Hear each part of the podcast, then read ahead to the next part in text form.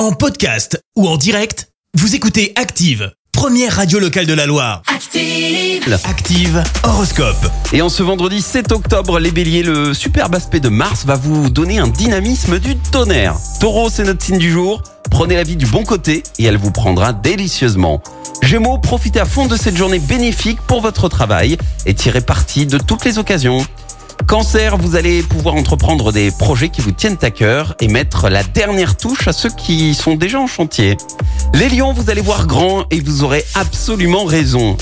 Vierge, ne soyez pas excessif dans vos réactions ou vos propos.